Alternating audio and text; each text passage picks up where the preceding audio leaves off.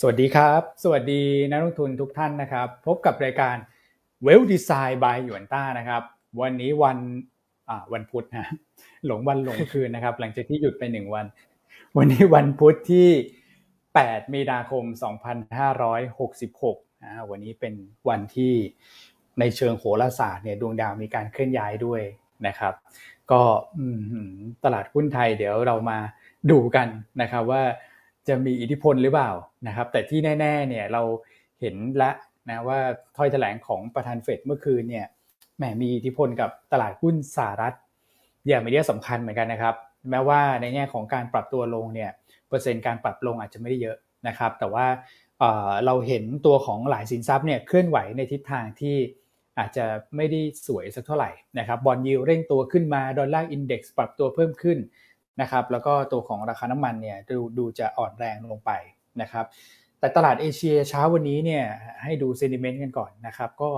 ไม่ถึงกับแย่มากนะครับอาจจะมีลงสลับไปบ้างนะครับแต่โดยเฉลี่ยก็ยังไม่ถึง 1%ตลาดหุ้นญี่ปุ่นเนี่ยบวกซะด้วยซ้ำนะครับเพราะว่าเงินเยนเนี่ยเข้าใจว่าพลิกกลับมาอ่อนค่าอีกครั้งหนึ่งนะฮะซึ่งตลาดหุ้นญี่ปุ่นก็ชอบอยู่แล้วสำหรับการอ่อนค่าของเงินเยน วันนี้ทุกท่านจะเห็นว่าพี่อันไม่เข้ารายการ นะครับแต่อย่าเพิ่งไปไหนนะฮะเพราะว่าวันนี้เนี่ยเดี๋ยวคุณนัทนะจะเข้ามาช่วยเล่าเรื่องของมุมมองเกี่ยวกับตัวเลขเงินเฟ้อของไทย ถือว่าเป็นข่าวดีมากๆเลยนะที่ออกมาเมื่อวานนี้เนี่ยต่ำกว่าคาดซึ่งก็ดีนะครับแล้วก็ต่ำสุดในรอบ 13 เดือนอ่าไส้ในเป็นยังไง เดี๋ยวเรามาวิเคราะห์เดี๋ยวคุณนัทจะแจกแจงให้ฟังแล้วก็ที่สำคัญเนี่ยเรื่องของต่างประเทศไฮไลท์คงอยู่ที่ถ้อยแถลงของคุณโพเวลแหละ นะครับซึ่งก็จะเป็นใครไปไม่ได้ เดี๋ยวคุณแม็กจะมาเล่าให้กับทุกท่านฟังนะครับ เพราะฉะนั้นอย่าไปไหนนะครับ ส่วนคำถามว่าพี่อันหายไปไหน ไม่ต้องถามเดี๋ยวจะบอกให้นะครับ หรือถ้าเกิดว่าทุกท่านอยากจะทราบก็ไปดูใน Facebook พี่อันนะคือตอนนี้พี่อันป่วยนะครับ ผมว่าหลายส่วนแหละหนึ่งก็คือปกติช่วงแบบ e a r n i n g ซีซั่นจบพี่อันจะป่วยนะครับ อันที่สองก็คืออากาศไม่ดีด้วยนะครับ แล้วก็ ประเด็นที่สามเนี่ยก็นะพี่พี่อันอาหารเป็นพิษด้วยนะครับ ก็ร่วมส่งกำลังใจให้พี่อันแล้วกันเมื่อวานเนี่ยก็คือแบบคือคือดูสีหน้าสีตาแล้วก็ไม่ค่อยไหวแล้วนะครับ วันนี้ต้องให้พี่อันพักนะแล้วก็ไปหาคุณหมอนะช่วยดูแลพี่อันหน่อยนะครับอส่งกำลังใจกันเข้ามาได้นะครับ เอ้าคุณแม็กคุณนัทเดี๋ยวให้คุณแม็กก่อนละกันนะครับทักทายแฟนรายการครับ ได้ครับพี่อ้วนสวัสดีครับพี่อ้วนครับแล้วก็สวัสดีทางนักลงทุนทุกท่านด้วยนะครับ พี่อั้นเนี่ยองค์หญิงเราต้องเรียนว่าทรงงานหนักกันจริงนะช่วงนี้นะครับออกรายการก็เยอะนะครับ งบก็เพิ่งหมดไปนะครับ ช่วงนี้ก็ต้องบอกว่าเป็นช่วงที่งานหนักที่สุดแหละนะครับ ของปีเลยผมคิดว่านะนะครับ เพราะงบเยอะจริง ๆนะครับ แล้วก็มีการโอ้โหเรียนเชิญไปออกรายการเนี่ยต้องเรียกว่าสัปดาห์ละหลายรอบเหมือนกัน นะครับก็วันนี้ขอให้พี่อั้นพักผ่อนสักนิดนึงนะครับจะได้มีแรงกลับมาเจอกับนักลงทุน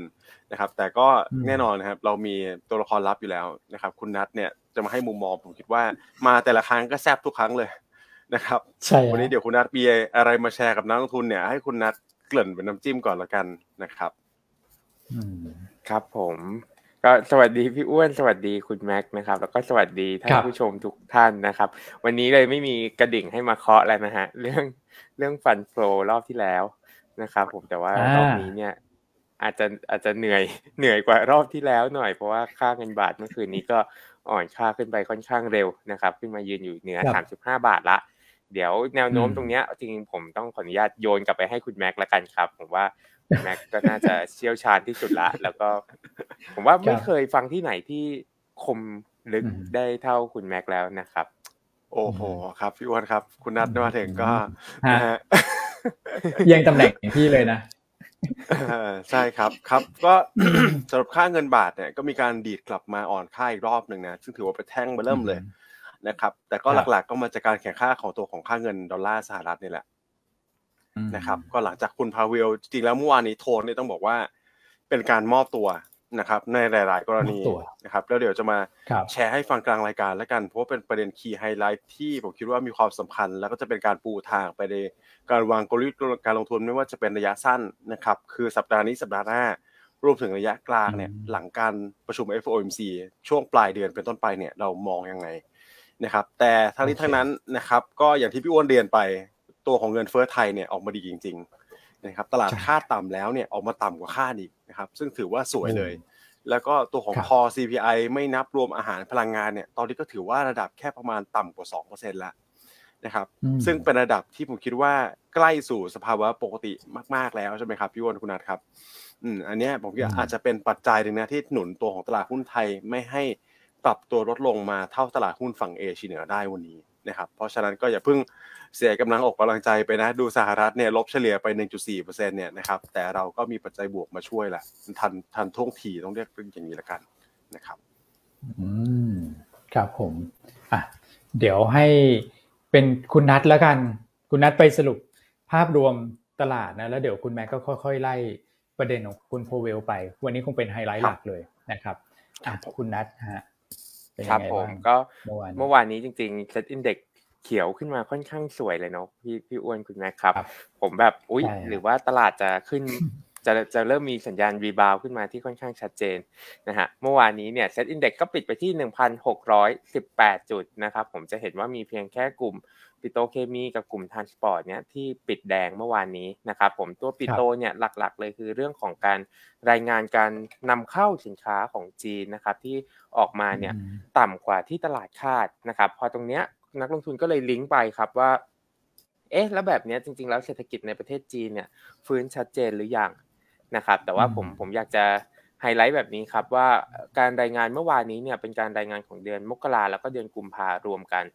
นะครับผมเชื่อจริงๆนะว่าถ้าสมมติว่ารายงานเป็นเฉพาะเดือนกุมภาออกมาเนี่ย ตัวเลขน่าจะดูดีกว่านี้เพราะว่ามกราเนี่ยเพิ่งประกาศเปิดประเทศแบบจริง ๆ จัง ๆ ผมว่าประชาชนก็ยังจะแบบ เอ๊ะ จริงหรือเปล่าเดี๋ยวเปิดเดี๋ยวปิดอีกหรือเปล่าเหมือนรอบที่ผ่านมา แต่พอกุมภาเนี่ยสัญญาณเริ่มชัดเจนขึ้นเนี่ย ผมว่าการบริโภคน่าจะฟื้นตัวขึ้นมาได้ค่อนข้างดี แล้วก็ค่อนข้างชัดเจนนะครับ เมื่อวานนี้เนี่ยจีนรายงาน การส่งออกนะครับออกมาติดลบ 6.8% year on year ดีกว่าที่ตลาดคาดนะครับว่าจะติดลบอยู่ที่ 9.4% year on year ขณะที่การนำเข้ารายงานออกมาลบ 10.2% year on year แย่กว่าที่ตลาดคาดว่าจะรายงานออกมาลบ 5.5% year on year ครับโอเคส่วนของกระแสเงินทุนนะครับผมเมื่อวานนี้เป็นตัวของกองทุนในประเทศนะครับผมก็ซื้อสุทธิมา ต่อเนื่องเลยนะพี่พี่อ้วนคุณแม่ครับ เมื่อวานนี้อีกสองพันล้านนะครับ เดือนนี้เนี่ยซื้อมาประมาณสักเจ็ดพันล้านละเริ่มมาเป็นพระเอกนะครับผมมีนากุมภาเนี่ยเป็นผู้ซื้อหลักเลยนะครับสองเดือนรวมกันเนี่ยประมาณสักสองหมื่นล้านละนะครับขณะที่ป๊อปเทรดก็มีสถานะเป็นขายแล้วกันนะฮะเจ็ดร้อยห้าสิบล้านนะครับ ต่างชาติอันเนี้ยอาจจะ ดูยากนิดนึงนะครับ เมื่อวานนี้รายงานออกมาขาย 1,156 ล้านบาท แต่ว่ามีการปรับสถานะด้วยนะครับผมคือตัวของ True นะครับที่เพิ่มน้ำหนักใน MSCI ก็เข้าคร่าวๆเนี่ยประมาณสัก 3,000 ล้านบาท แต่ว่าอย่างนี้ฮะมันเป็นไปได้ว่าเขาอาจจะลด position ในหุ้นตัวใหญ่ ๆ ตัวอื่นเนี่ยแล้วมาเพิ่มน้ำหนักในตัว True ด้วยนะครับดังนั้นเลยเนี่ยการที่จะบอกว่าเอา 3,000 เข้ามาตรงๆ แล้วกลายเป็นขาย 4-5,000ล้านเนี่ยผมว่าอาจจะไม่ได้ขนาดนั้น นะครับไม่ขนาดแต่ว่าใช่ครับ แต่ว่าก็รายงานออกมาเป็นเป็นขายนะฮะหนึ่งพันล้าน ส่วนของรายย่อยก็เริ่มนิ่งๆละเมื่อวานนี้ขายสุทธิเล็กน้อยนะครับหนึ่งร้อยแปดสิบสองล้านบาทครับ อืมครับผมเมื่อวานเนี่ยสรุปแล้วตัวของ True เขาเพิ่มใช่ไหมไม่ไม่ได้ลดใช่ไหมตัวของ True อ่าทรูเพิ่มเพิ่มเพิ่มหรือลดกันแน่ครับพี่ว่าคุณนัทโอ้แล้วลงทุนถามตกลงแล้วยังไงเนี่ย ทรูทรูเขาเพิ่มนะทรูเขาเพิ่ม ผมว่าไอ้อย่างนี้ใครใครที่มีทรูอยู่เนี่ย อยากให้กลับไปฟังรายการมันนี่แชทที่ที่คุณต้องไปออกรายการ ผมว่าอันเนี้ยอาจจะได้เห็นว่าตรงเนี้ยเป็นโอกาสหรือเปล่านะครับ ผมให้ให้ไปฟังไม่เฉลยด้วยนะฮะ ไม่เฉลยรอฟังอยู่แล้วไม่มีใบไม่มีอะไรเลยนะ ให้นักลงทุนกลับไป เออไปฟังแล้วก็จะได้แบบเรียนรู้ไปกับสิ่งที่คุณต้องแล้วก็พี่พิสุทธิ์เนาะ มาสรุปอันนั้นเนี่ยทำได้ดีมาก อืมครับโอเคอปรับกันไปเรียบร้อยนะครับ เพราะฉะนั้นเมื่อวานเนี่ยตัวเลขที่เราดูก็อาจจะดูยากนะครับ แต่เอาเป็นว่ายังขายอยู่แหละ ใช่ไหมคือคือยังขายอยู่ขายมากขายน้อยอีกเรื่องหนึ่งทำลายสถิติแล้วหรือยังครับพี่วอนครับ เรียบร้อยแล้วใช่ไหมฮะยี่สิบหกวันแล้วยี่สิบหกวันละน้องไบไปดูสิเกินยี่สิบหกวันมีรอบไหนอีก นะครับ แต่ก็ โอ้ดูยากนะ เพราะว่าเอออันนี้เรานับวันสิบห้ากุมภาที่เขามีตัวของ Big l o t หุ้น True ออกไปด้วย ใช่ไหมครับอตอนนั้นเนี่ย Big l o t ไปดีแท็นะไปไปตัวไปตัวตัวใหม่ด้วยอะตัวซิทรินเนี่ยมันก็เลยดูยากนิดหนึ่งนะครับ วันนั้นเราเรานับเป็นขายนะทั้งที่ต่างชาติเนี่ยสลับมาเป็นซื้อนะครับ เรานับเป็นขายมันก็เลยเป็น 26 วัน นะฮะแต่ถ้าเกิดดูต่อเนื่องเอาแบบที่เราเห็นตัวเลขเนี่ยก็ยังไม่ถึงแหละนะแต่ต้องบอกว่ารอบนี้เนี่ยขายแบบจัดหนักจัดเต็มจริงๆ เพราะว่าเนี่ยเดือนกุมภาขายมา4 3 0 0 0มีมีนาเนี่ยห้าหมื่นเออห้าพันกว่า รวมๆแล้วก็เกือบประมาณสักห้าหมื่นแล้วเนาะใกล้ๆห้าหมื่นแล้วนะสี่หมื่นแปดสี่หมื่นเก้าเนี่ยสองเดือนเนี่ย อืมครับผมครับอ่าเดี๋ยวไปดูสถิติใหม่แล้วกันคุณคุณแม็กทำลายสถิติไปเรียบร้อย ครับผมอะกลับมาคุณคุณนัทครับผมตลาดอื่นก็ยังโอเคนะโฟล์อะใช่ครับ จริงๆ เมื่อวานนี้เนี่ยโฟล์ที่เข้ามาในตัวของ emerging market เนี่ยเป็นซื้อสุทธินะครับผมราวๆสัก 270 ล้านเหรียญนะครับผมก็ซื้อต่อเนื่องมาเลยนะครับวันก่อนหน้าเนี่ยก็ซื้อประมาณสัก 500 ล้านเหรียญแต่ว่าไปกระจุกตัวนิดนึงนะครับพี่อ้วนคุณแม่ครับ ก็ไปอยู่ที่เกาหลีใต้กับไต้หวันซะเยอะ นะครับสองประเทศนี้รวมกันก็ประมาณสัก 300 กว่าล้านเหรียญละ ซึ่งวันนี้เช้าวันนี้เองเนี่ยผมเข้าใจว่าสองประเทศนี้อาจจะโดนลงโทษแรงหน่อยนะครับผมเพราะว่าก่อนหน้านี้เขาก็แข็งกว่าคนอื่นมาค่อนข้างเยอะนะครับคือถ้าดูตัวของ flow อะครับ year to date เนี่ย จะเห็นว่าตัวของไต้หวันกับเกาหลีเนี่ยต่างชาติเข้าเยอะมากนะครับผมกลับกันเลยอินโดฟิลิปปินส์เวียดนามไทยเนี่ย แทบไม่เข้าเลยของไทยเราออกเยอะสุดด้วย นะครับ ดังนั้นเนี่ยเราก็สามารถคาดหวังได้ว่าแรงขายของนักลงทุนต่างชาติในวันนี้เนี่ยกับประเทศไทยเนี่ยอาจจะไม่ได้รุนแรงเท่ากับตัวของไต้หวันหรือว่าตัวของเกาหลีใต้นะครับ นอกจากนี้เลยเนี่ยผมว่าเขาคงไม่ทำร้ายตัวเองนะครับพี่อ้วนคุณแม่คือเมื่อวานนี้เขากลับสถานะฟิวเจอร์มาค่อนข้างเยอะ นะครับผมก็อาจจะเป็นการปิดสถานะช็อตหรือว่าอาจจะเป็นการเปิดลองก็ได้นะครับผมสองหมื่นหกร้อยเจ็ดสิบสัญญาเลยก็ตรงนี้จริง ๆ เมื่อคืนผมดู เอ้ย อันนี้เป็นสัญญาณบวกมาละ ก่อนที่จะมีเรื่องของคุณพาวเวลขึ้นมาแถลงครับนะครับผมรวมถึงตลาดตราสารหนี้ด้วยเข้ามาซื้อค่อนข้างเยอะเลยครับเจ็ดพันสี่ร้อยสี่สิบสองล้านบาทเมื่อวานนี้ครับ อืมตราสารหนี้ที่ดูน่าสนใจนะเจ็ดพันสี่นี่ก็ถือว่า มีนัยสำคัญของต่างชาติ แล้วก็ตัว Index Futures ที่ลองเข้ามาเนี่ยนะครับเท่าที่ย้อนกลับไปดูเนี่ยก็ถือว่าก่อนหน้านั้นเป็นลักษณะช็อตซะส่วนใหญ่ ลองก็ไม่เยอะไม่ถึงหมื่นนะครับการลอง 2,670 สัญญานี่สูงที่สุดในรอบ 12 วันทำการแล้วนะนะครับ ถ้าเกิดว่าดูแค่องค์ประกอบนี้เนี่ย ไม่นับพี่พาวเวลเนี่ยเมื่อคืนเนี่ยนะโอ้ดูดีนะ ขายหุ้นเนี่ยมันก็อย่างที่คุณนัทบอก คุณแม็กบอกมันก็วัดยากนะ วัดยากเพราะว่ามีตัว MSCI มีการปรับดัชนีด้วยนะครับแต่ว่าการเข้ามา long futures การซื้อตราสารนี้อันนี้มันเห็นเห็นนะว่า flow เนี่ยดูเหมือนว่าจะโอเคกับฝั่งบ้านเรามากขึ้นนะครับอะอันนี้ก็เป็นสัญญาณที่ดีแล้วก็คุณนัดเชื่อใช่ไหมว่าเขาไม่น่าจะทำร้ายตัวเอง ไม่ใช่ว่าเข้าเมื่อวานแล้ววันนี้รีบแบบโอ้ฉันไปแล้วไม่ขนาดนั้นนะ อาจจะมีออกบ้างแต่ว่าอาจจะไม่รุนแรงมากละกันครับ โอเค ครับผมอะครับผม SBL NVDR เป็นยังไงฮะ ครับผมเมื่อวานนี้ตัวของ SBL นะครับผมก็ลดลงมานะครับอยู่ที่ 5,268 ล้านบาท จากวันก่อนหน้าที่ประมาณสัก 6,200 ล้านบาท โดยหลักๆ เลยเนี่ยก็จะเป็นตัวของ KBank ขีด R ปตท.สผ.ขีด R ปตท.สผ. ปตท. แล้วก็ตัวของบ้านปู จะเห็นว่า 5 อันดับแรกเนี่ยเป็นกลุ่มพลังงานซะเป็นส่วนใหญ่ นะครับมีเพียงแค่ K-Bank เนี่ยที่กระโดดมาเพียงตัวเดียว ซึ่งเมื่อคืนนี้เองเนี่ยตัวของราคาน้ำมันก็ปรับตัวลดลงไปค่อนข้างเยอะเหมือนกัน ซึ่งสินทรัพย์ทุกตัวครับพี่พี่อ้วนคุณแม็กครับเมื่อคืนนี้ผมเชื่อว่าไฮไลท์อยู่ที่เฟดคุณเจอโรมพาวเวลเท่านั้นเลยนะครับ ส่วนของ NVDR นะครับผมเมื่อวานนี้เนี่ยตัว NVDR ก็สลับมาเป็นขายสุทธินะครับ 363 ล้านบาท จากวันก่อนหน้าที่ซื้อสุทธิประมาณสัก 640 ล้านบาท โดยฝั่งซื้อเนี่ยเป็นตัวของปูนใหญ่ สวัสด์ AOT Tasco แล้วก็ Macro นะครับ ฝั่งขายเป็นตัวของ True Home Pro Top KBank แล้วก็เป็นตัวของ CPN ครับครับผม อันนี้คือสิ่งที่เกิดขึ้นเมื่อวานนะครับ ก็เดี๋ยวให้คุณแม็กฉายภาพแล้วกันเนาะว่า ในส่วนของตลาดหุ้นต่างประเทศโอ้ก็อ่อนลงกันหมดเลยนะ ตลาดหุ้นสหรัฐตลาดหุ้นยุโรปอืมครับ อืมใช่เลยครับ ก็ถ้าจริง ๆ ถ้าดูภาพเมื่อวานนี้เนี่ย ตลาดหุ้นเอเชียเราโอเคนะครับ ก็มาจากแดงเก็งกำไรกันนั่นแหละ คือโทนของเฟดนะครับในช่วงปลายสัปดาห์ที่แล้วกับเมื่อวานนี้เนี่ยต้องเรียกว่ากลับทิศกลับทางกันถ้าจำกันได้เนี่ยนะครับตัวของคุณบอสติราฟาเอลบอสติกประธานเฟดสาขาแอตแลนตาออกมาเผยมุมมองเนี่ยต้องเรียกว่าให้โอกาส นะครับให้ความหวังกับตลาดหุ้นนะครับก็เลยเป็นการยิง statement ยาวมาถึงสัปดาห์นี้นะครับอีกประเด็นหนึ่งก็คือการประชุมเรื่องของ NPC นั่นแหละนะครับตัวสมัชชาจีนที่พอตีความกันไปตีความกันมาแล้วเนี่ยดูว่า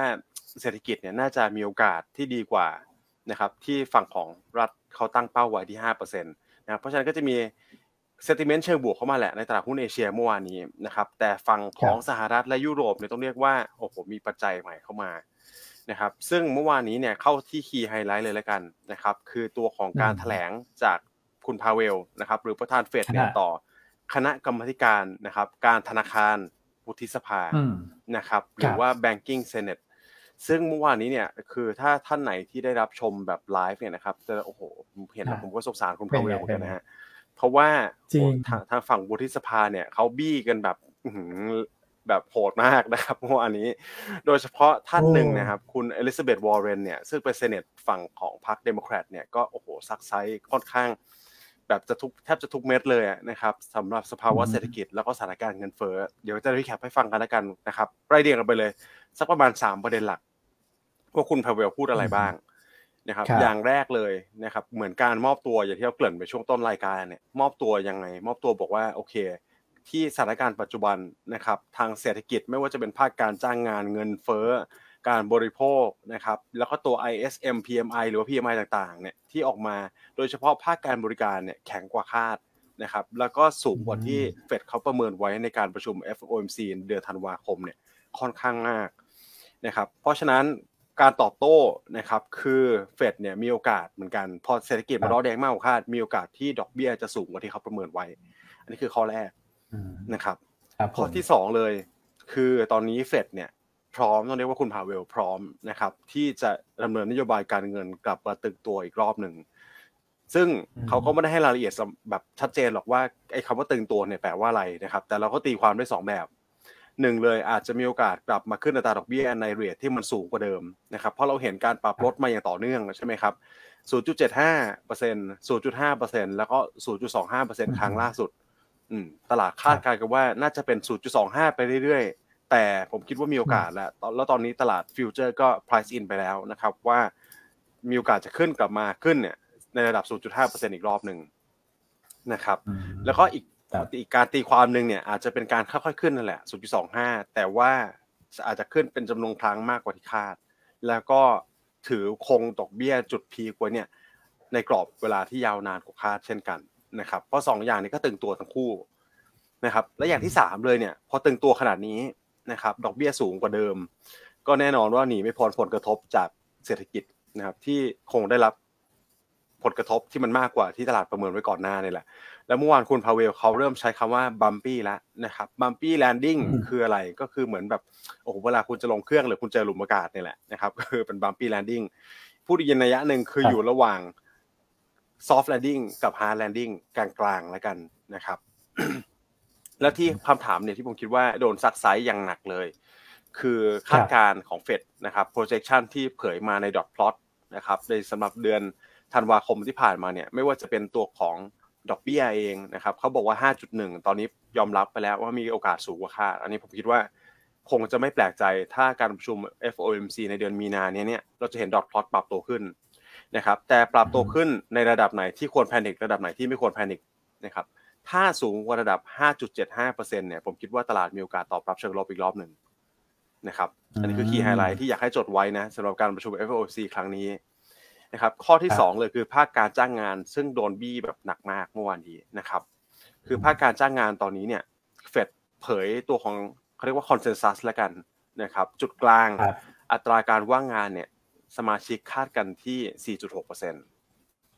ะครับแล้วถ้าคุณดูตอนนี้อัตราการว่างงานสหรัฐอยู่ที่ 3.4 นะครับตีความอีก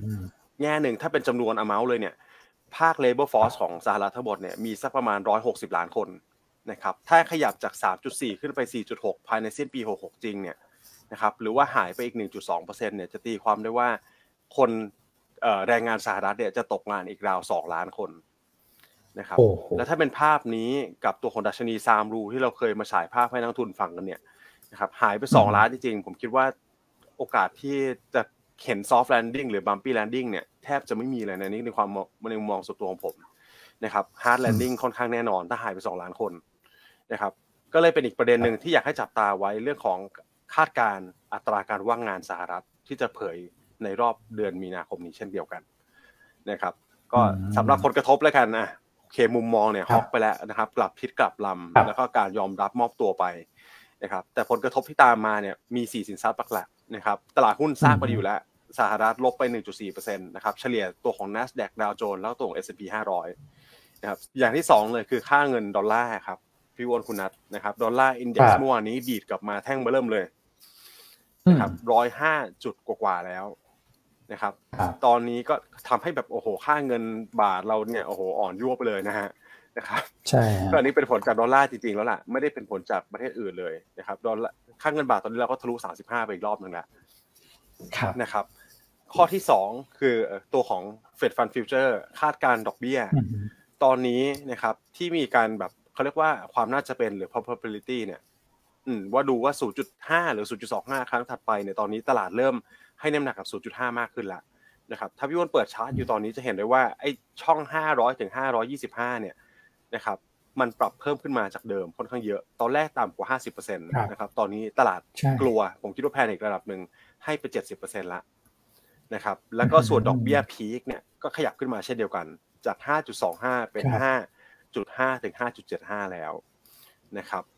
อันนี้ก็ผมคิดว่าโทนเนี่ยผมคิดอาจจะไม่ได้เซอร์ไพรส์ตลาดมากขนาดนั้นนะ เพราะเราเคยแชร์กันไปก่อนหน้านี้แล้วว่า มีโอกาสที่จะแตะระดับหกเปอร์เซ็นต์แล้วยิ่งตอนนี้เนี่ย ถ้าทุกอย่างมันยังกดไม่ลงเนี่ย ผมคิดว่าเป็นไปได้มาก ๆ เลยแหละหกเปอร์เซ็นต์นะครับอะแชร์กันต่อเนื่องเลยแล้วกันว่า ตอนนี้ตลาด sentiment เนี่ย พอมันเป็นแบบนี้แล้วนะครับคิดว่าตลาดสหรัฐโดยเฉพาะสหรัฐเนี่ยจะจับตามองที่ตัวของการรายงานภาคการจ้างงานเนี่ยอย่างแบบใกล้ชิดมากๆเลย นะครับวันศุกร์นี้จะมีความสำคัญมากนะครับตอนนี้เราดูเจ็ดสิบสามสิบเนี่ยมันก็ยังไม่ยังไม่ชัวร์ถูกถูกไหมครับว่าจะยี่ห้าหรือจะห้าสิบกันแน่ แต่มีการรายงานภาคการจ้างงานออกมาเนี่ยผมคิดว่าเปอร์เซ็นต์ตรงนี้แน่นอนนะครับมันจะแบบไปทิศทางหนึ่งเลย ไม่ว่าจะเป็น 0.25 หรือว่า 0.5 ถ้าแยกกับคาด ภาคการจ้างงานแยกคาดหมายถึงแบบ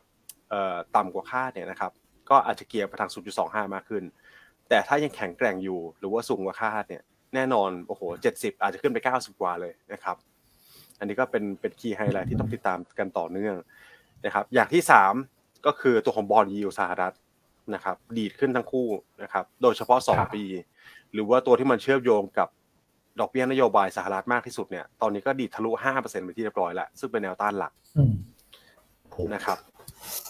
อืม แล้วถ้าเรามาดู inversion กันต่อเนี่ยที่นักลงทุนชอบดูกันนะครับ ส่วนต่างระหว่าง อัตราผลตอบแทน 10 ปีกับ 2 ปีนะครับ ตอนนี้ invert มากที่สุดเป็นประวัติการณ์แล้วนะครับ ครับอืมก็ถ้าใครใช้ดูว่าเป็นตัว predict ตัวของ recession เนี่ยนะครับ ถ้ามันยิ่ง invert มากเท่าไหร่ ผมคิดว่าโอกาสที่มันจะเกิด hard landing มันก็มากเท่านั้นนะครับ ก็คือประเด็นเนี้ย ถ้าสำหรับนักลงทุนที่ยังไม่ดี position อยู่ในตลาดหุ้นมากนะครับ หรือว่ารอดูอยู่เนี่ย ผมคิดว่าอาจจะเป็นจังหวะที่ดีก็ได้ นะครับสายเซฟหน่อยคุณรอภาคการจ้างงานรายงานออกไปเลย สัปดาห์นี้สัปดาห์หน้าเนี่ยถ้าใครอยากเซฟแบบเต็มที่เลยคุณรองเงินเฟ้อออกไปก่อนนะครับวันที่สิบสี่ถ้าตลาดปรับตัวลงมาก็เป็นจังหวะเข้าสะสมนะครับแต่ถ้าสมมติว่ามันดันดันออกมาดีกว่าคาดเนี่ยนะครับก็ค่อยทยอยไปตามตามไปทีหลังเนี่ยผมคิดว่าคงไม่ได้เสียหายอะไรนะครับระยะสั้น swing factor เนี่ยผมคิดว่ารอบนี้ไม่ไม่ค่อยน่า bet เท่าไหร่นะครับในความคิดผมนะนะครับเดี๋ยวลองถามพี่อ้นกับคุณนัทดูแล้วกันว่า การรายงานตัวเลขสำคัญสองนี้น่าเป็นไหมฮะคุณนัทก่อนหลายท่านอยากฟังมุมมองคุณนัดอืม โอ้โห จริงผมว่ากึ่งรับกึ่งสู้ดีกว่าครับ ผมก็ไม่ไม่ค่อยกล้า bet กับสถานการณ์ตลาดแบบนี้ คือผมผมอาจจะใช้เทคนิคประกอบด้วย คือผมจะไปดูตัวของ S&P 500 ครับว่าเส้น 200 วันเนี่ย มันลงไปจ่อมากน้อยแค่ไหน คือถ้าสมมติว่าไปจ่อจ่อเส้น 200 วัน แล้วตัวของการรายงานออกมา แบบเซอร์ไพรส์ตลาดในทางลบเนี่ยแล้วผพอดัชนีมันหลุดเส้น 200 วันของ S&P 500 ไปเนี่ย ผมกลัวว่าตลาดจะถูกลงโทษค่อนข้างแรงนะครับ ก็เลยอาจจะรอดีกว่าเหมือนกันครับ 3,940 จุด เส้นสีขาว ก็คือต้องบอกว่าใจลึกๆเนี่ย คือตัวเลขจะออกมาแบบในระดับแบบห้าแสนอะไรอย่างเงี้ยคิดว่าคงไม่น่าจะเกิดขึ้นแล้วแหละนะครับเพราะว่าครั้งที่แล้วเนี่ยมันก็จะมีเรื่องของเรื่องของการปรับตัวเลขอะไรของเขาก็ไม่รู้นะของสหรัฐนี่คำนวณอะไรกันยากเหลือเกิน กับอีกส่วนหนึ่งก็คือที่คุณแม็กเคยมาเล่าให้ฟังว่า ผลกระทบต่อเนื่องจากการที่หรือว่านักลงทุนในรายการนะที่บอกว่ายังมีเงิน support กันอยู่จะมาขอรับสวัสดิการว่างงานกันเนี่ยก็คงจะเป็นในลำดับถัดไป แต่พอเราดูตัวเลขเนี่ย มันก็ยังไม่สะท้อนนะ คือการขอรับสวัสดิการว่างงานรายสัปดาห์ก็ยังไม่ได้ขึ้นมาเท่าไหร่นะตลอดเดือนกุมภาที่ผ่านมา เพราะฉะนั้นเนี่ยก็เลยคิดว่าโอกาสที่ตัวเลขจะออกมาแล้วมันจะต่ำกว่าคาดนะครับ แล้วทำให้ตลาดกลับมาประเมินเรื่องของการขึ้นอัตราดอกเบี้ย 25 basis point อีกครั้งนึงเนี่ยให้น้ำหนักส่วนตัวนะให้น้ำหนักน้อย นะครับแต่ว่าตัวเลขคงไม่ได้สูงไปกว่าคาดเยอะ แต่น่าจะออกมาใกล้ๆคาดประมาณสัก2 0 0 0 0 0 2 0 0 0 0 กว่า ซึ่งถ้าเกิดเป็นแบบนี้เนี่ยมันก็จะตัดสินอะไรไม่ได้อีก ก็ต้องไปรอดูวันที่ 14 มีนาก็คือเงินเฟอ้อของสหรัฐ เพราะว่าประเด็นหนึ่งที่เขาพูดก็คือว่าเออเงินเฟอ้อเนี่ยเหมือนกับว่ามีโอกาสที่จะเด้งกลับมาด้วยเหมือนกันนะใช่ไหมคุณแม่เมื่อวานใช่ครับเขาพูดเหมือนกันนะใช่เลยครับ ก็เลยตอนนี้ก็ต้องบอกว่า ยากยากฮะดาวทายยากจริง ๆ นะครับ แล้วก็ปัญหาที่เกิดขึ้นในสหรัฐเนี่ยมันแก้ไม่ได้ง่าย ๆ จริงๆนี่ครับคุณก็ต้องแลกมากับสิ่งใดสิ่งหนึ่งนี่แหละนะครับ แล้วโหพอทาง senator เขาถามคุณพาเวลเนี่ยผมก็เห็นอาการที่ค่อนข้างชัดนะนะครับ คือใจหนึ่งก็ต้องตอบแบบตามหลักทฤษฎีแหละนะครับว่าถ้าจะเอาเงินเฟ้อลงอัตราการว่างงานเนี่ยมันก็ต้องปรับตัวเพิ่มขึ้นคนก็ต้องตกงาน อันนี้เป็นธรรมชาติเลยอยู่แล้วนะครับเพราะคุณใช้นโยบายตึงตัวขนาดนี้เนี่ยบริษัทก็คงไม่ไหว อย่างหลาย ๆ บริษัทที่ประกาศประกาศกันมานะครับ แต่อีกใจนึงก็คือแบบไม่อยากตอบให้เหมือน ผู้ฟังเสียกำลังใจอะพี่ว่าคุณนัทนะครับ โดยเฉพาะคนอย่างเราเนี่ยที่เป็นพนักงานเงินเดือนเนี่ยนะครับ พอฟังแล้วอาจจะแบบเสียกำลังใจนะช่วงนี้นะครับ อืมอืมครับ ก็ถ้าถ้าเป็นแบบนั้นเนี่ย ดูแล้วความเห็นก็ที่จากการตีความเมื่อคืนนะนะครับ การเคลื่อนไหวของสินทรัพย์ลงทุนหลังจากนี้ อันนี้วัน วันพุธแล้วถูกไหมคุณแม็กพฤหัสพุธพฤหัสนี้ก็คงจะ sideway รอนะพุธพฤหัสศุกร์เลย เพราะว่าวันเออใช่ไหมวันศุกร์ตัวเลขก็หัวค่ำครับ อืมใช่ครับ อืมอันนี้โดยเฉพาะตลาดหุ้นฝั่งเอเชียนะฮะเราจะทราบอีกทีเนี่ย react กันอีกทีก็คือวันจันทร์ตอนเช้าไปเลยนะครับเพราะฉะนั้นกลยุทธ์การลงทุนเนี่ย อาจจะใครยังไม่มีผมว่ารอก่อนหรือใครมีแล้วอย่างที่คุณนัทบอกเนี่ยนะครับ กึ่งกึ่งกึ่งกึ่งคืออะไร ถ้าคุณมีหุ้นแล้วคุณยังไม่อยากขายหุ้นเนี่ย คุณก็ใช้ตราสารอนุพันธ์เฮดจิ้งได้นะครับอืมอันนี้ก็เป็นการที่คงโพซิชันนั่นแหละนะครับตลาดขึ้นหรือลงไม่เป็นไรเราก็อาจจะกระทบน้อยหน่อยนะครับอืมอันนี้คงเป็นการกลยุทธ์การลงทุนที่ผมคิดว่าค่อนข้างดีนะเป็นการ manage ความเสี่ยงในระยะสั้นด้วยนะครับ ครับ แต่ว่าต้องบอกว่าข้อดีของตลาดหุ้นไทยเนี่ย คิดว่ามีอยู่สองส่วนนะ คุณคุณแม็กคุณนัทหนึ่งก็คือ ต่างชาติขายไปเยอะแล้ว นะไอ้ห้าหมื่นล้านที่เราคุยกันเนี่ยเดือนกุมภามีนาเนี่ยโอ้ถ้าเกิดว่านับรอบล่าสุด รอบล่าสุดที่เขาจัดหนักมาตั้งแต่เดือนตุลาเนี่ยรวมๆแล้วรอบนั้นก็ประมาณสักเจ็ดหมื่นนะนี่ขายไปห้าหมื่นก็เหลือรวมในการขายเนี่ย มันก็อีกไม่เยอะมาก เพราะว่าขายไปราวๆสักเกือบเกือบแปดสิบเปอร์เซ็นต์ละของที่ซื้อรอบรอบหลังมานะ คือปีที่แล้วเนี่ยเขาซื้อสองแสนแต่ว่าเราก็นับยากอะ่ะ เพราะว่าถ้าเกิดดูย้อนไปไกลเอาใกล้ๆเนี่ย ตั้งแต่ที่เล่นขึ้นมาเนี่ยมันก็เหลือ room ไม่เยอะ กับอีกการหนึ่งที่คุณนัททำใน paper เมื่อวานนี้ที่เราคุยกันคุณแม็กที่ไปขโมยของคุณนัทเข้ามาเนี่ยเออ valuation ของตลาดหุ้นไทย แล้วก็ไปเชื่อมโยงกับสิ่งที่คุณแม็กพูดด้วยว่าปรับฐานลงมารับกับ e a r n i n g downgrade ตัวพอสมควรแล้ว แล้วตอนนี้ valuation มันน่าสนใจนะ ให้คุณแม็กไอ้ให้คุณนัทอธิบายอีกทีไหมไอ้ไดอะแกรมนี้เดี๋ยวเมื่อวานกลัวจะพูดผิด เออ โอเค เส้นเส้นแนวตั้งนะครับ ที่ข้างล่างเขียนว่าเป็น EPS growth เนี่ยก็คือเป็นแกนที่สะท้อนถึงการเติบโตของกำไรนะครับ ผมเอาคาดการปีนี้เทียบกับปีที่แล้วนะครับ ยิ่งสูงเนี่ยแปลว่า EPS growth ยิ่งเยอะ คือของไทยเราเองเนี่ย ใครที่ตามงบไตรมาสสี่อาจจะรู้สึกผิดหวังใช่ไหมครับ มีการทำบิ๊กบาร์กันในหลาย ๆ บริษัททำให้ EPS ปีที่แล้วเนี่ยค่อนข้างต่ำปีนี้ตลาดคาดที่ประมาณ 103 บาทต่อหุ้นนะครับ ก็เลยทำให้ตัวของ EPS growth เนี่ยค่อนข้างเยอะ ขณะที่แกนนอนนะครับ forward PE ก็คือฝั่งซ้ายเนี่ยยิ่งซ้ายเท่าไหร่เนี่ยแปลว่า PE ยิ่งถูกนะครับ ตอนนี้เซ็ตก็เข้ามาอยู่ในโซนที่ PE เนี่ยต่ำกว่า MSCI World ละ คือตรงกลางเนี่ยผมจะใช้ MSCI World เป็นหลัก เพื่อเป็นการเปรียบเทียบว่าโอเค ควรลงทุนในในตัวไหนนะครับ เพียงแค่ว่าอาจจะเห็นด้านซ้ายเยอะหน่อยเพราะว่า MSCI World อะครับน้ำหนักอะหลักๆ จะไปอยู่ที่อเมริกา ก็คือตัวของ S&P 500จะเยอะนะครับผมมันก็เลยทำให้ด้านซ้ายเนี่ยหนักเยอะ จะเห็นว่าตัวของญี่ปุ่นเองเนี่ย PE ก็เริ่มค่อนข้างสูงขึ้นมาละ แต่โกรดก็เลยแต่โกรดก็ยังสูงอยู่ก็เลยทำให้อาจจะไม่ได้มีแรงขายออกมาเยอะนักนะครับแล้วก็คาดหวังว่า Set Index เนี่ยจะเป็นคล้าย ๆ แบบญี่ปุ่นด้วยเช่นเดียวกันนะครับ อืมครับผมอันเนี้ยก็คิดว่าตัวนี้น่าสนใจในเชิงของปัจจัยพื้นฐานนะ ถือว่าอยู่ในโซนที่ไม่ได้แพงแล้ว แล้วก็อยู่ในโซนที่น่าสนใจซะด้วยซ้ำนะครับ เพราะฉะนั้นต่างชาติที่เขาขายเนี่ย เขาน่าจะเริ่มคิดมากขึ้นแล้วก่อนหน้านั้นก็คือขายไปก่อนขายขายขายขายนะดูแล้วไม่ค่อยมีประเด็นอะไรน่าสนใจเลยสำหรับประเทศไทย GDP น่าผิดหวังผลประกอบการไตรมาสสี่ก็ไม่ดีลุ้นอะไรไม่ค่อยได้นะครับ แต่ตอนนี้ในเชิงของฟันเดเมนทัลเราดูน่าสนใจนะกับอีกการหนึ่งก็คือเรื่องของเงินเฟ้อนะเดี๋ยวขออนุญาตข้ามมาที่เงินเฟ้อก่อนนะแล้วเดี๋ยวเราค่อยไปเก็บตกประเด็นอื่นนะอะเงินเฟ้อก็ก็ดูดีนะคุณนัทผู้เชี่ยวชาญด้านเศรษฐกิจ ครับผมตัวของเงินเฟ้อนะครับ เมื่อวานนี้ไทยรายงานออกมาดูดีเลยสามจุดสามจุดเจ็ดเก้าเปอร์เซ็นต์นะครับ อันนี้เป็นเยอออนเยียชะลอตัวเป็นเดือนที่สองแล้วด้วยนะครับ ต่ำสุดในรอบสิบสามเดือน แล้วก็ต่ำสุดเป็นอันดับที่ยี่สิบเก้าจากหนึ่งร้อยสามสิบเก้าประเทศนะครับ ภาพอันนี้ผมว่าประเทศไทยเราเรื่องของเสถียรภาพทางการเงินเรื่องของเงินเฟ้อเนี่ย ไม่มีความน่ากังวลละ ภาพ step ต่อไปเนี่ยคงเป็นเรื่องของการเติบโตของเศรษฐกิจเป็นหลักแล้วนะครับ แต่ว่ากลับมาที่ตัวของเงินเฟ้อก่อน หลักๆ เลยเนี่ยเมื่อวานนี้ตัวของเงินเฟ้อที่ออกมาค่อนข้างต่ำเนี่ยมาจากตัวของเนื้อสุกร เนื้อไก่นะครับผมข้าวสารเจ้า ตัวผักแล้วก็ผลไม้สดเนี่ยเริ่มปรับตัวลงมามันออนมันนะครับ หลักๆ เลยคือผลผลิตที่เพิ่มขึ้นมานะครับ เอ่อ looking forward มองต่อไปที่เดือนมีนานะครับผมเดือนมีนาเนี่ยมีแนวโน้มที่จะชะลอตัวลงต่อด้วยนะครับ ถึงแม้ว่าจะรายงานออกมาต่ำแล้วก็ตามนะครับ เนื่องจากว่าตัวของราคาอาหารที่มีแนวโน้มลดลงต่อเนื่องนะครับ ราคาขายปลีกน้ำมันเชื้อเพลิงเนี่ยน่าจะลดลงตามราคาน้ำมันดิบโลกเนี่ยที่ชะลอตัวลงมานะครับ รวมถึงปีที่แล้วเนี่ยเดือนมีนาคมฐานสูงมาก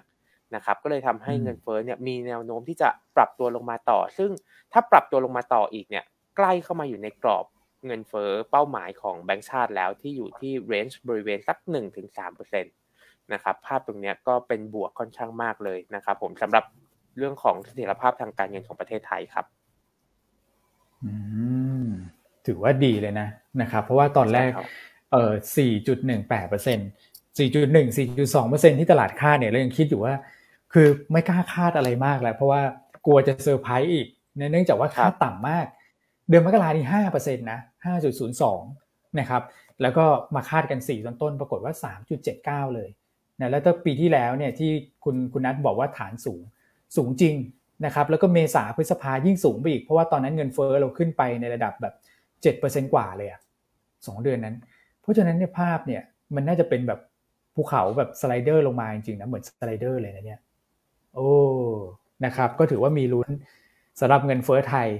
คงไม่ได้แบบลงมาแล้วเด้งกลับไปอีกนะ อันนี้ดูเหมือนว่าเป็นภาพแบบไซด์เวดาวมาเรื่อยๆนะไม่เหมือนฝั่งกำลังจะบอกว่าดีกว่าฝั่งยุโรปและสหรัฐอะใช่ไหมถ้าเทียบกันใช่ครับ จริงๆ ถ้าจำได้ปลายปีที่แล้วเนี่ย คนจะกลัวว่าเงินเฟ้อไทยจะขึ้น เพราะว่าน้ำมันกับตัวของค่าไฟใช่ไหมครับ แต่ว่าถ้าหากว่าใครตามข่าวเนี่ยจะเห็นว่า เริ่มเริ่มมีนโยบายช่วยเหลือเข้ามาเพิ่มเติมละสำหรับตัวของค่าไฟนะครับผมแล้วก็มีโอกาสแหละที่ค่า FT เนี่ยอาจจะนะครับปรับปรับลดลงมาบ้าง หรือว่าอาจจะไม่ได้ปรับขึ้นมากเท่าที่ตลาดคาดครับอืมโอเคนะครับ อันนี้ก็ถือว่าเป็นภาพที่ดี อันที่สามแล้วกันอย่างแรกย้อนกลับไปอีกทีหนึ่งนะต่างชาติขายหุ้นไทยไปเยอะแล้วนะครับ อย่างที่สองก็คือ valuation ตอนนี้ไม่แพง นะครับดูน่าสนใจเมื่อเทียบกับภูมิภาค อันที่ 3 ก็คือเงินเฟ้อเราเราคุมได้ดีจริงๆนะครับซึ่งก่อนหน้านั้นเงินเฟ้อมันก็ไปเชื่อมโยงกับเรื่องของโฟลด้วย แล้วก็มีความแตกต่างชัดเจนนะเมื่อเทียบกับฝั่งสหรัฐและยุโรปที่เขากลับมากังวลเรื่องนั้นกัน แต่ว่าของเราเนี่ยดูแล้วน่าจะจัดการได้นะครับ เพราะว่าหลาย ๆ องค์ประกอบที่ขยับขึ้นไปก่อนหน้านั้น มันเริ่มลงมาชัดเจนนะครับ ผลผลิตออกมาเยอะขึ้นเอ๊แต่ไข่ไข่เขาก็ยังขึ้นอยู่นิดนึงนะคุณแม็ก คุณแม็กชอบดูใช่ครับไข่ที่เหมือนขาดขาดตลาดมากนะครับ แล้วผมคิดว่ามันเป็นมันเป็นสินทรัพย์แบบเอ่อตัวที่บริเราบริโภคกันทุกวันอย่างชัดเจนนะครับไข่ไก่นี่น่าจะเป็นการสะท้อนที่ดีนะครับครับอืมแล้วพอมันปรับตัวยังขึ้นอยู่เนี่ย ก็จะเห็นได้ว่าไม่ได้ขึ้นแค่ฝั่งของสหรัฐนะฮะก็น่าจะเป็นการขาดแคลนสป라이เนี่ยในในตลาดโลกจริง ๆ นะครับ เพราะฉะนั้นไข่เนี่ยน่าจะเป็นอะไรที่เป็นใช้เป็น proxy ได้ละกันสำหรับตัวของกลุ่มอาหารนะ ถ้ามีการปรับตัวลดลงมาเนี่ยแปลว่า supply chain เนี่ยมันเริ่มคลี่คลายแท้จริงนะครับครับโอเคนะอันนี้ก็ให้ทุกท่านได้เห็นภาพนะนะครับ เชื่อมโยงกันไปสหรัฐแล้วก็มาที่เงินเฟ้อของไทยนะครับ แล้วก็เดี๋ยวคุณแม็กจะไปเก็บตกประเด็นอื่นไหมมีเรื่องคอมมูนิตี้เรื่องอะไรพวกนี้ด้วยนะ ได้ฮะ เดี๋ยวก่อนที่จะไปเก็บตกประเด็นอื่นๆนะครับ ผมขอนิดนึงแล้วกันดูท่านผู้ฟังตั้งใจฟังกันมากเลยวันนี้นะฮะไม่ค่อยมีคอมเมนต์ไม่ค่อยมีตัวของคำถามเข้ามาเลยนะครับ ครับมีพี่ท่านหนึ่งแชร์เข้ามาไข่ที่อเมริกาแพงมากๆนะครับ อันนี้ก็น่าจะอยู่ต่างประเทศนะครับ คงทราบดีแหละอันนี้คือ first hand เลยนะครับ โอเคสำหรับท่านที่เข้ามาไม่ทันเนี่ยนะครับช่วงต้นรายการเดี๋ยวเราบอกแล้วนะครับ วันนี้อาจจะไม่เจอพี่อั้นใช่ไหมฮะ พี่อั้นป่วยนะครับ ป่วยอยู่ตอนนี้ถือว่าหนักเลยแหละนะครับ ก็อยากจะขอกำลังใจมาสักนิดนึงแล้วกันนะครับ ขอหัวใจให้พี่อั้นหน่อยนะนะครับ จะได้มีแรงกลับมาเจอกับนักลงทุนนะครับ ช่วงนี้ก็หนักจริงๆนะฮะอืมครับผม ให้กำลังใจกันเข้ามาฮะใช่ครับเนี่ยฮะคุณสุทธินีก็คอมเมนต์มา น่ารักมากแล้วก็น่าสนใจนะครับ ในสถานการณ์ตลาดแบบนี้คิดถึงพี่อั้นเลยนะพอพี่อั้นจะเฟ้นหามุมดีๆ มาให้กำลังใจนักทุน วันนี้ขอกำลังใจให้คุณอั้นนะก็คือให้พี่อั้นกลับแล้วกันใช่ครับให้หายป่วยไวๆนะครับ ครับผมแต่นี้ก็นี่แหละพี่อั้นก็ฝากมานี่แหละนะฮะคุณคุณแม็กคุณนัทว่าแม้ว่าตลาดอื่นมันจะอาจจะดู พักลงมานะว่าแต่แต่ของไทยเนี่ยก็จะมีปัจจัยบวกมาค้ำจุนอยู่ เพราะฉะนั้นดาวไซด์บ้านเราคงไม่ได้เยอะนะคงไม่ได้เยอะเหมือนตลาดอื่นใช่ครับพี่วนจริงเสียดายเหมือนกันนะฮะ คือทามมิ่งทุกอย่างแบบไทยเราเหมือนดูดีหมดเลยนะครับ SET Index rebound ได้ดีเงินเฟ้อต่ำโอ้โหแบบข้ามเลยอะจากพี่อ้วนบอกห้าเปอร์เซ็นต์นี่เราข้ามเลขสี่ไปเลยนะครับ ลงมาเลขสามไปเลย ใช่ใช่ใช่ไหมครับ ตัว fund flow ก็ดูดีแล้วทั้งในส่วนของบอลแล้วก็ตลาดฟิวเจอร์นะครับ แต่ว่าโอ้โห มาโดน คุณพาวเวลเบรกเข้าไปนะก็น่าเสียดายนะฮะแต่ว่าทางนี้ก็คืออาจจะลงไม่เท่าตลาดอื่นนี่แหละนะครับ ก็เป็นปัจจัยที่เรามองในแง่ดีไว้แล้วกันนะครับโอเคสำหรับประเด็นเก็บตกต่างประเทศอื่นๆเนี่ยเดี๋ยวจะจะเริ่มมาแชร์มุมมองที่มันเป็นบวกบ้างแล้วนะครับ แต่ก็โอเคบวกแต่คงบวกต้านสหรัฐไม่ได้หรอกนะครับ ก็คือฝั่งของธนาคารกลางหลายๆธนาคารกลาง เช่นตัวของออสเตรเลีย ตอนนี้ก็เรียกว่ามีการคาดการณ์กันนะครับ ว่าจะเริ่มพอสตาดอกเบี้ยแล้ว นะครับแต่ว่าก็น่าจะเป็นการขึ้นอีกสักครั้งถึงสองครั้ง แล้วก็จะเริ่มหยุดขึ้นแล้วนะครับออสเตรเลียก็ถือว่ามาเร็วกว่าคนอื่นด้วยในการขึ้นอัตราดอกเบี้ยนะครับแล้วก็เริ่มชะลอเร็วกว่าคนอื่นด้วยเช่นกันนะครับ ส่วนอีกตัวหนึ่งเลยที่อยากให้จับตาสัปดาห์นี้นะครับ คือแคนาดาแคนาดาเนี่ยจะมีการประชุมธนาคารกลาง น่าจะวันนี้นะครับวันพุธ วันนี้เลยวันนี้เลยนะครับ คืนนี้สักประมาณสี่ทุ่มบ้านเราเนี่ยจะทราบผลกันดีนะครับ ธนาคารกลางแคนาดานี่ตลาดคาดการณ์กันว่าจะไม่ขึ้นดอกเบี้ยแล้วนะครับคงระดับอยู่ที่ 4.5%อันนี้ก็เป็นที่น่าแปลกใจเหมือนกันนะ เพราะประเทศเขาจะอยู่ติดกันเลยนะครับ แคนาดากับสหรัฐ แต่แคนาดาเนี่ยเบรกก่อนและสหรัฐเนี่ยดูกลายเป็น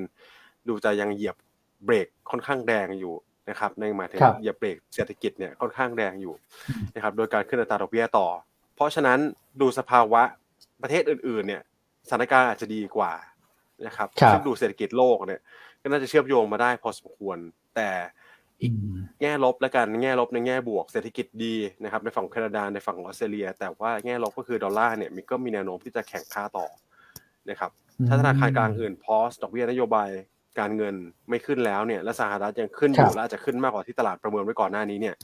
นะครับ ก็แน่นอนว่า ตัวของดอลลาร์ก็ยังคงมีแนวโน้มที่จะแบบผมคิดว่ายังไม่ได้แบบอ่อนตัวลงมาอย่างที่เราหวังไว้แบบเร็วเลยสักทีเดียวนะครับ ครับอันนี้ก็เป็นอะไรที่ติดตามกันต่อไปนะครับ ก็เอาใจช่วยให้ตัวของเงินเฟ้อสหรัฐลงมาได้อย่างทันท่วงทีแล้วกันนะครับค่อยๆลงมาหน่อยนะฮะขยับขึ้นไปอีกรอบนึงเนี่ยโอ้โหเดี๋ยวจะเล่นกันยากจะกลายเป็นโนแลนดิ้งอย่างที่เราเคยแชร์กันไปนะครับ แต่ถ้าดูภาพรวมการลงทุนในปีนี้เนี่ย เราก็แชร์กันมาตั้งแต่ตั้งแต่ต้นปีละถูกไหมครับพี่อ้วนว่าอัพไซด์ริสต่อการลงทุนตลาดหุ้นเนี่ยคงไม่ได้เยอะหรอก แต่มันมีรอบการลงทุนหลายรอบไปเล่นใช่ไหมครับ ตลาดก็มีการปรับตัวลงมานะครับห้าสิบจุดบ้างเจ็ดสิบจุดบ้างแล้วก็เล่นกลับขึ้นไปห้าสิบจุดเจ็ดสิบจุดนะครับเพราะฉะนั้นรอบไหนที่มันมีการปรับตัวลงมาแล้วยังไม่ชัวร์เนี่ยนะครับ เช่นรอบเนี้ยผมคิดว่าตลาดคาดการณ์กันยากดาวตัวของนอนฟาร์มเพโรยาก นะครับ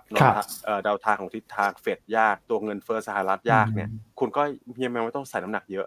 ถ้าอยากเบสรอบนี้ก็เบสน้อยหน่อยนะครับเดี๋ยวรออะไรที่มันแบบผมคิดว่าจังหวะที่มันชัดเจน แล้วก็ดูจะ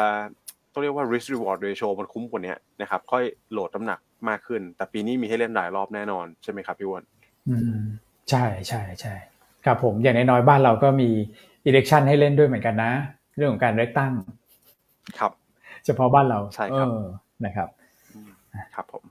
โอเคนะครับ ก็เดี๋ยวคืนนี้ติดตามนิดหนึ่งแล้วกันสำหรับการประชุมธนาคารกลางแคนาดา ซึ่งตลาดคาดว่าจะคงอัตราดอกเบี้ยไว้เท่าเดิมนะครับ ดอกเบี้ยของเขาเนี่ยอยู่ที่ 4.5เปอร์เซ็นต์นะตอนนี้เนาะอืมใช่ครับครับผม 4.5 ก็คาดว่าคงที่ 4.5 ครับพี่วันครับรบส่วนของคุณพาวเวลที่จะพูดคืนนี้เป็นคืนที่สองก็ไม่ต้องดูแล้ว เพราะว่าคืนแรกมันใช่ผมว่าแทบไม่ต้องดูแล้วเพราะว่าที่สำคัญที่สุดเนี่ยเวลาเขามาพูดต่อเนี่ยสภาเนี่ยนะครับ ก็สำคัญที่สุดคือ banking committee นี่แหละก็คือเมื่อวานนี้จะมีการเจาะลึกเรื่องตัวเลขเยอะหน่อยนะครับครับก็จะเป็นไฮไลท์ก็คือเมื่อวานนี้ ผมว่าโทนวันนี้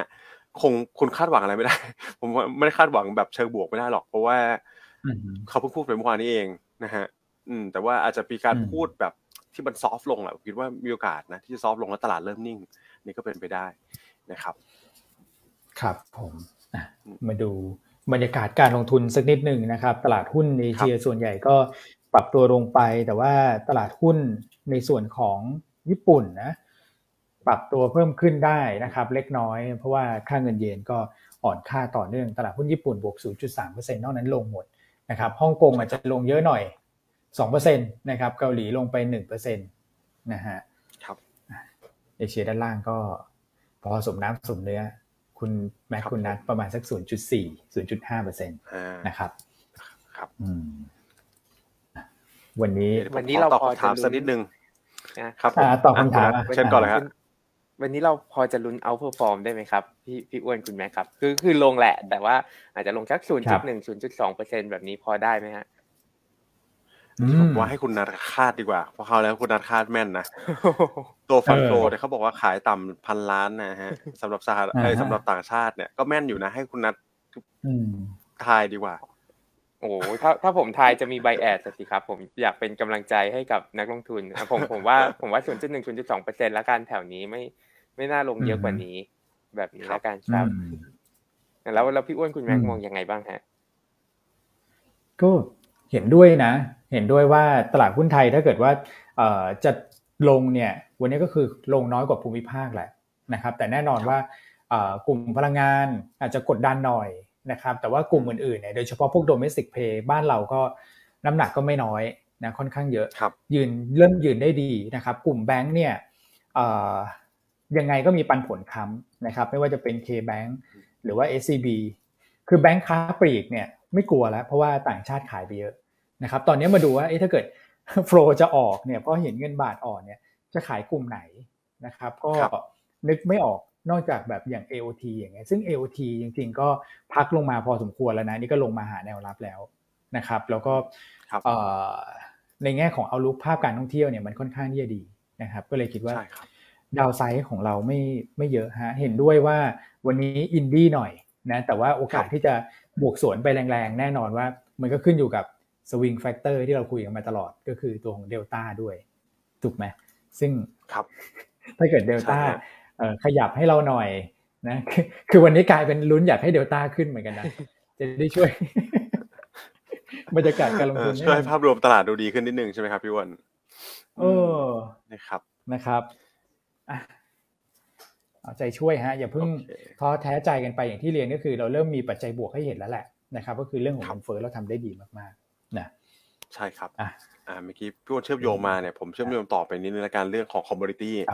นะครับ commodity เมื่อวานนี้ก็ลบลงมากันค่อนข้างทั่วหน้าเลยนะครับน้ำมันดิบ Brent WTI เนี่ยลงมาสักประมาณ 3%ได้โดยเฉลี่ยนะครับแล้วก็อย่างที่เราเคยเรียนกันไปน้ำมันที่ปรับตัวลดลงเนี่ยจริงๆประเทศเรา enjoy นะ enjoy เยอะด้วยนะครับเพราะว่าเราเป็นการ import น้ำมันมาสักเก้าสิบกว่าเปอร์เซ็นต์เนี่ย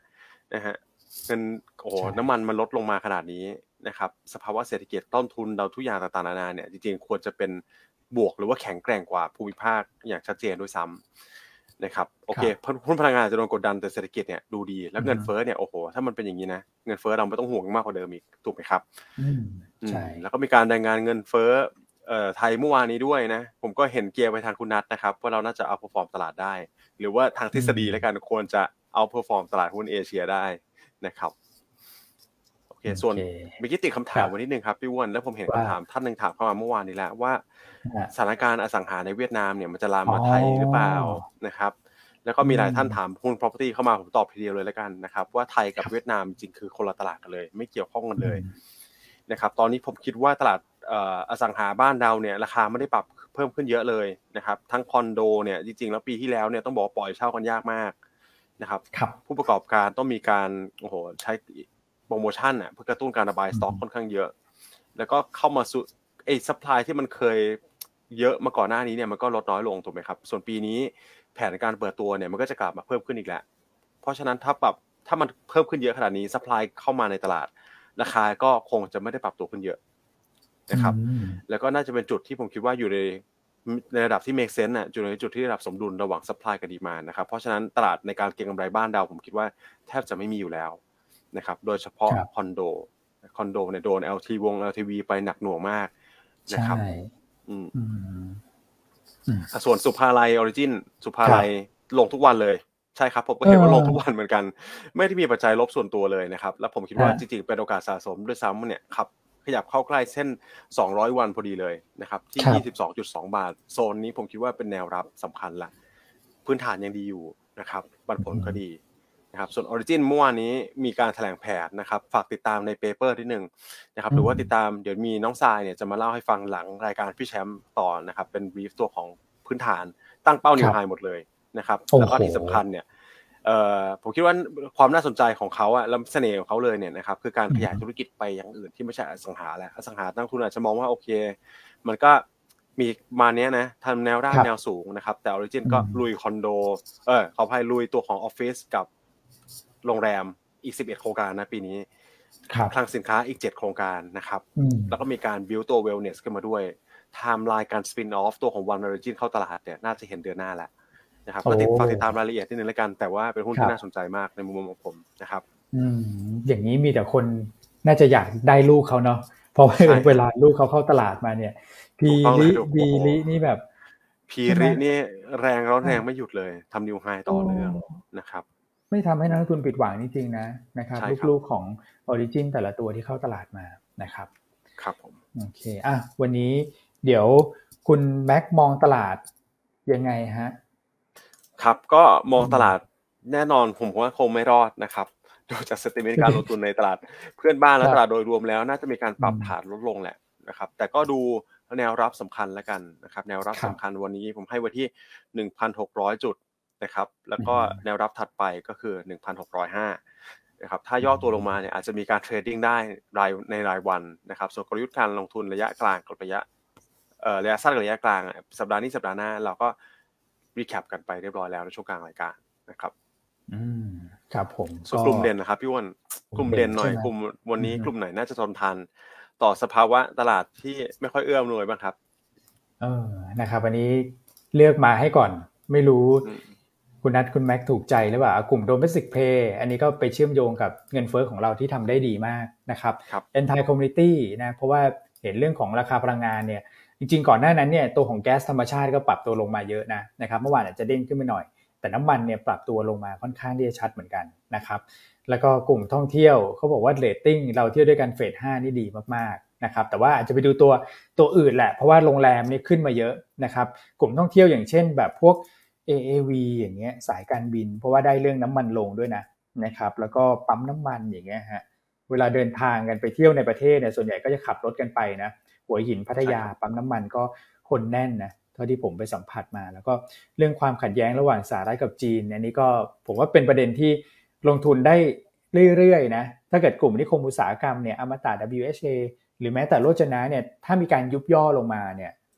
ก็น่าสนใจนะครับสำหรับการแบบ สะสมไปเรื่อยๆนี่มีสี่กลุ่ม เออดูดีหน่อยนะครับพี่วันกลุ่มพวกนี้ แล้วค่าเงินบาทที่มันอ่อนค่าเนี่ยก็เอื้อด้วยนะ ตัวของกลุ่มท่องเที่ยวจริง ๆ แล้วนะครับ ก็ไม่ควรจะปรับตัวลดลงเยอะนะฮะโอเคก็อาจจะมีการหมุนสวิชมาพักเกินไว้ก่อนดีไหมฮะ ช่วงนี้นะครับตลาดพันผวนสวิชมาพวกนี้กลุ่มพวกนี้ก็น่าจะเป็นกลุ่มที่เขาเรียกว่า low beta นะครับ โดยเฉพาะ domestic play อ่าตลาดอาจจะเคลื่อนไหวได้ดีกว่าตลาดหน่อยนะครับ โอเค นะครับ anti committee เช่นอะไรบ้าง เดี๋ยวยกตัวอย่างให้นักลงทุนหน่อย ครับอ่าทัสโกอาปูนใหญ่ นะครับ แล้วก็เมื่อวาน TOA ก็ขึ้นดีนะ ต้นทุนเขาเขาก็จะลงเหมือนกันนะครับดีเพนอย่างนี้อีกตัวหนึ่งตัวอย่างครับผม โอเคครบถ้วนอาจจะมีตัวของเครื่องดื่มด้วยพี่อ้วนตัวเครื่องดื่มใช่ครับ CBG อสุสภาพวกนี้ก็เป็นต้นทุนนะฮะใช่ใช่ใช่เออใช่ครับ อันนี้ก็กลุ่มแบบโดเมสิกเพย์ด้วยนะ ไปเชื่อมโยงข้างบนด้วยครับผมน่าสนใจครับอะเดี๋ยวคุณคุณแม็กคุณนัทดูคำถามไว้ก่อนนะ ว่ามีคำถามอะไรเลยเดี๋ยวเรามาตอบคำถามปิดท้ายกัน ไปที่คุณแนะนำก่อนมีกระดิ่งไหมฮะ ไม่มีใช่ไหมคุณนัทมีตัวช่วยอะไรไหม ช่วยตลาดผมมีแว่นเขียวช่วยบรรยากาศผมใส่แว่นเขียวแล้วมองตลาดสีเขียวได้ไหมฮะ ใส่หน่อยเอามาใส่หน่อยมีไหมฮะอ่าเออเฮ้ยได้อยู่นะ มองในจอได้อยู่คุณครับหวังว่าจะช่วยช่วยบรรยากาศการลงทุนได้นะนักลงทุนทุกท่านดูคุณนัททำทุกอย่างให้กับทุกท่านแล้วนะครับ บรรยากาศการลงทุน วันนี้คุณนัทเขาบอกว่าเวลาดูอินเด็กซ์เนี่ย ดูอินเด็กซ์ต่างประเทศใช่ไหมฮะเวลานั่งดูอยู่ตอนอยู่ที่ออฟฟิศเนี่ยนะครับถ้ามันแดงก็ใส่แว่นสีเขียวไปนะครับจะได้ออกมาเขียวๆหน่อย จะได้เป็นแบบ ถ้าเกิดแดงก็พาสเทลหน่อย โอ้ครับครับนะนะครับ ก็อย่าไปอย่าไปเครียดนะครับ เพราะว่าคืออย่างที่เรียนแหละ คือมันอาจจะมีจังหวะการแกว่งนะเพื่อรอดูตัวเลขเศรษฐกิจสำคัญ แต่ว่าดาวไซด์เนี่ยเราก็ยังมองกันว่าไม่เยอะแล้วแหละนะครับ เชิง valuation ไม่เยอะแล้ว นะครับส่วนหุ้นแนะนำวันนี้เนี่ยเเราเลือกมา 3 ตัวของกลยุทธ์เนี่ยต้องบอกว่าธีมเดียวกันเลยนะครับ CPO M นะครับแล้วก็ตัวของ SJWD เนี่ยก็คืองบไตรมาสหนึ่งจะออกมาสวยนะครับทุกตัวเนี่ยจะโตทั้ง Q ทั้ง Year เลยนะฮะนะครับแต่ว่าเอา 2 ตัวแรกก่อน CPO กับ M เนี่ยไปเชื่อมโยงกับเรื่องของเงินเฟอ้อที่ออกมาดีนะครับพอเงินเฟอ้อออกมาดีเนี่ยมันก็จะทำให้พอเราเห็นเงินเฟอ้อลดลงนะคนก็จะมีกำลังใจในการจับจ่ายใช้สอยมากขึ้น นะครับแล้วก็อีกด้านหนึ่งเนี่ยก็คือเรื่องของการท่องเที่ยวที่ดีวันดีคืนตรงนี้ก็ช่วยหนุนยอดขายของสาขา CPO ในจังหวัดท่องเที่ยวด้วยนะครับsame-store sales growth เนี่ยพี่น้องก็เช็คและ quarter เอ่อ year to date เลยนะครับก็โตอยู่ประมาณสัก 12ถึง3 13เปอร์เซ็นต์ year on year ก็ถือว่าโตดีนะครับแล้วก็เรื่องของต้นทุนค่าใช้จ่ายต่างๆเนี่ยสิ่งที่เกิดขึ้นในไตรมาสสี่เนี่ยมันไม่ได้พ่วงมาถึงไตรมาสหนึ่งด้วยนะครับมันเป็นค่าใช้จ่ายที่เกิดขึ้นชั่วคราว นะเพราะฉะนั้นเนี่ย margin ของเขาเนี่ยก็จะกลับมาปกติ แล้วถ้าเกิดมองไปถึง Q2 เนี่ยผมว่าแรงกดดันหุ้น CPO ก่อนหน้านั้นเนี่ยที่ถลาลงมา แล้วก็อาจจะมาขึ้นในช่วงหลัง แล้วก็อ่อนเปี้ยเพียแรงจากความกังวลเรื่องของงบนะอีกส่วนหนึ่งก็คือเรื่องของค่าไฟด้วยนะซึ่งค่าไฟเนี่ยก็กระทบเยอะเพราะแกเปิด 24 ชั่วโมงถูกไหมฮะแต่ค่าไฟเนี่ยเดี๋ยววันนี้กกพจะประชุมกัน ซึ่งค่า FT เนี่ยจะไม่สูงกว่าเดิม อย่างแย่คือเท่าเดิมไงอย่างแย่คือเท่าเดิม ซึ่งถ้าเกิดว่าทุกท่านมองเท่าเดิมเนี่ย จะเห็นว่าหมวดเคหสถานที่มันรวมเรื่องของค่าไฟเนี่ยมันเริ่มนิ่งแล้วนะมันออนมันมันไม่ได้ขึ้นแล้วสำหรับเดือนกุมภานะครับเพราะฉะนั้นผลกระทบจากค่าไฟเนี่ยก็คือจบแล้ว อย่างแย่เท่าเดิมแต่ยังดีเขาบอกว่ามีแนวโน้มลดลงเพราะว่าราคาพลังงานลง ซึ่งถ้าเกิดลดลงมันจะเป็นรอบถัดไปไงคือพฤษภาถึงประมาณสักสิงหามั้งนะครับที่เขาจะพิจารณาพฤษภาถึงกรกฎาประมาณนั้นนะครับ มันก็จะทำให้ไตรมาสสองเนี่ยต้นทุนเรื่องของพลังงานเนี่ยก็จะลดลงด้วยนะผมก็เลยมองว่า CPO ที่เลเวลตรงนี้ น่าสนใจเกาะไปกับธีมเรื่องของเงินเฟอ้อได้ แล้วก็เป็นหุ้นค้าปลีกที่ตอนนี้ต้องบอกว่าและกาดกลุ่มอยู่นะครับแนวต้าน 64.5 นะครับส่วน M M เนี่ยเราไปเชื่อมโยงกับตารางเงินเฟอ้อเลยนะครับเราเห็นเรื่องของราคาผักสดเห็นไหมฮะลดลงนะครับราคาพวกเนื้อสัตว์เป็ดไก่อะไรพวกนี้เริ่มไม่ค่อยขึ้นแล้วมันออนมันลดลดลงนิดนึงด้วยนะครับซึ่งตรงนี้มันเป็นต้นทุนวัตถุดิบหลักของ M เลยนะแล้วเขาปรับราคาขายขึ้นไปแล้วถูกไหมทุกท่านเมนูใหม่เรียบร้อย นะครับเพราะฉะนั้นสิ่งที่มันจะเกิดขึ้นหลังจากนี้เนี่ยมาจิ้นของ M จะดีขึ้นนะครับผลประกอบการไตรมาสหนึ่งเนี่ยคุณกริดก็คาดว่าจะโตทั้งคิวทั้งเยียนะครับร้านอาหารทุกร้านฟื้นหมด แล้วก็แหลมเจริญต้องบอกว่าแน่นมากนะเขาบอกว่าที่สาขาต้นต้นต้นทางเนี่ยตัวของระยองเนี่ยก็แน่นนะครับเพราะว่าเป็นสาขาแรกแล้วก็การท่องเที่ยวก็คึกคักมากนะครับก็เลยคิดว่าผลประกอบการเนี่ยน่าจะเห็นการฟื้นตัวแบบเยียร์เยียทุกไตรมาสเลยนะครับทั้งปีเนี่ยคุณกิจคาดโต 48%น นะครับและตัวของเอ็มเนี่ยก็จะมีปันผลเป็นน้ำจิ้มด้วยขึ้น XD วันที่ 9 พฤษภายิว1.9%นะครับส่วน SJWD วันนี้คุณเอ็มบอกบทวิเคราะห์นะครับไม่มีอะไรก็คือตอกย้ำเหมือนเดิมว่าไตรมาสหนึ่งงบสวย เพราะมีการรวมตัวของ SCGL นะครับลูกของปูนใหญ่เนี่ยเข้ามาแล้วสัก 2 เดือนนะครับแล้วก็ค่าใช้จ่ายในการควบรวมมันไม่ได้เยอะเหมือนที่คาดการกันก่อนหน้านั้นนะครับแล้วก็แนวโน้มธุรกิจหลักของเขาเนี่ยก็ฟื้นดีหมด นะครับไม่ว่าจะเป็นธุรกิจขนส่งรถยนต์นะครับรถยนต์ EV ทุกยี่ห้อที่นำเข้ามาขายในประเทศไทย คุณเอ็มบอกว่าใช้บริการ SCG เอ่อ SJWD หมดนะครับแล้วก็ธุรกิจห้องเย็นนะธุรกิจห้องเย็นแบบที่ควบคุมอุณหภูมิแบบเฉพาะทางเนี่ยคลังควบคุมอุณหภูมิเนี่ยก็ตอนนี้มีการเร่งการใช้เพิ่มขึ้นเยอะมาก เมื่อเทียบกับช่วงปลายปีที่แล้วนะครับเพราะฉะนั้นผลประกอบการไตรมาสหนึ่งเนี่ยน่าจะออกมาสวยแล้วก็ต่อเนื่องถึง ช่วงที่เหลือของปีนี้ด้วย เพราะว่าจะมีการรับรู้รายได้จาก SCGL เนี่ยมากขึ้นไปอีกนะครับคุณเอ็มคาดกำไรเนี่ยปีนี้โต 138%เยือนเยียนะ1,275 ล้าน แต่ถ้าเกิดดู EPS อาจจะโตประมาณสัก 30 กว่าเปอร์เซ็นต์เพราะว่ามีการสวอปหุ้นกันด้วย เอาเป็นว่า PE ตอนนี้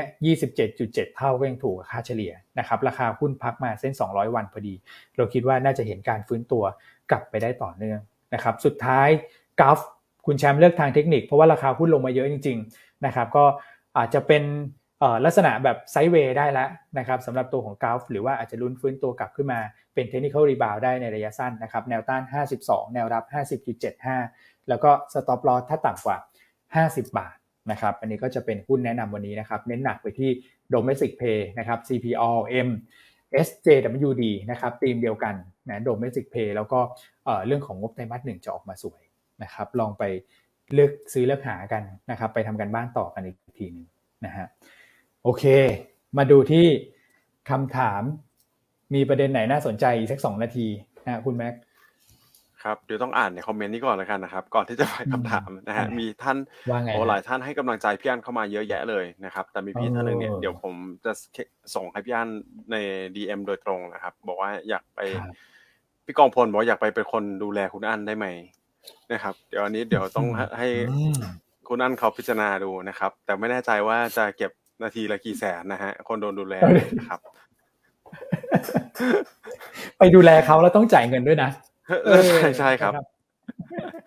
นะฮะนะครับโอเคสำหรับคำถามใช่ไหมฮะคำถาม